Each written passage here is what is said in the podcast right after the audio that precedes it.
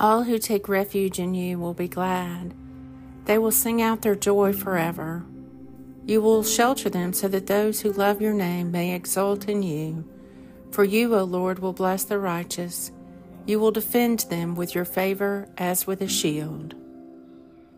Today is Monday, October 2nd, in the season of ordinary time. This is the midday office.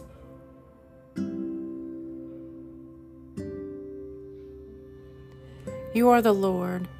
Do not withhold your compassion from me. Let your love and your faithfulness keep me safe forever. O Lord, what are we that you should care for us? Mere mortals that you should think of us. We are like a puff of wind. Our days are like a passing shadow. Protect my life and deliver me. Let me not be put to shame for I have trusted in you. Let integrity and uprightness preserve me, for my hope is in you.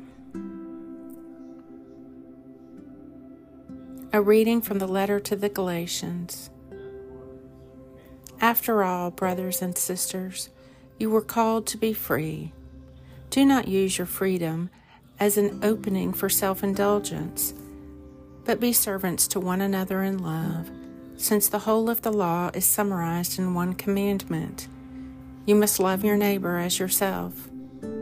If you go snapping off at one another and tearing one another to pieces, take care, you will be eaten by one another. Galatians 5 Protect my life and deliver me. Let me not be put to shame, for I have trusted in you. Let integrity and uprightness preserve me, for my hope is in you.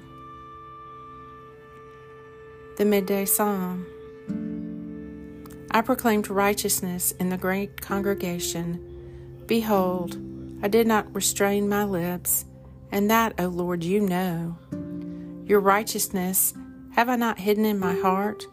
I have spoken of your faithfulness and your deliverance. I have not concealed your love and your faithfulness from the great congregation. Psalm 40 Protect my life and deliver me. Let me not be put to shame, for I have trusted in you. Let integrity and uprightness preserve me, for my hope is in you. O God, come to my assistance. O Lord, make haste to help me.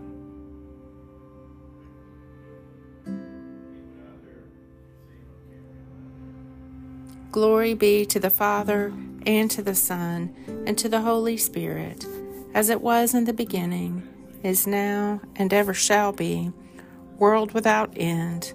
Amen.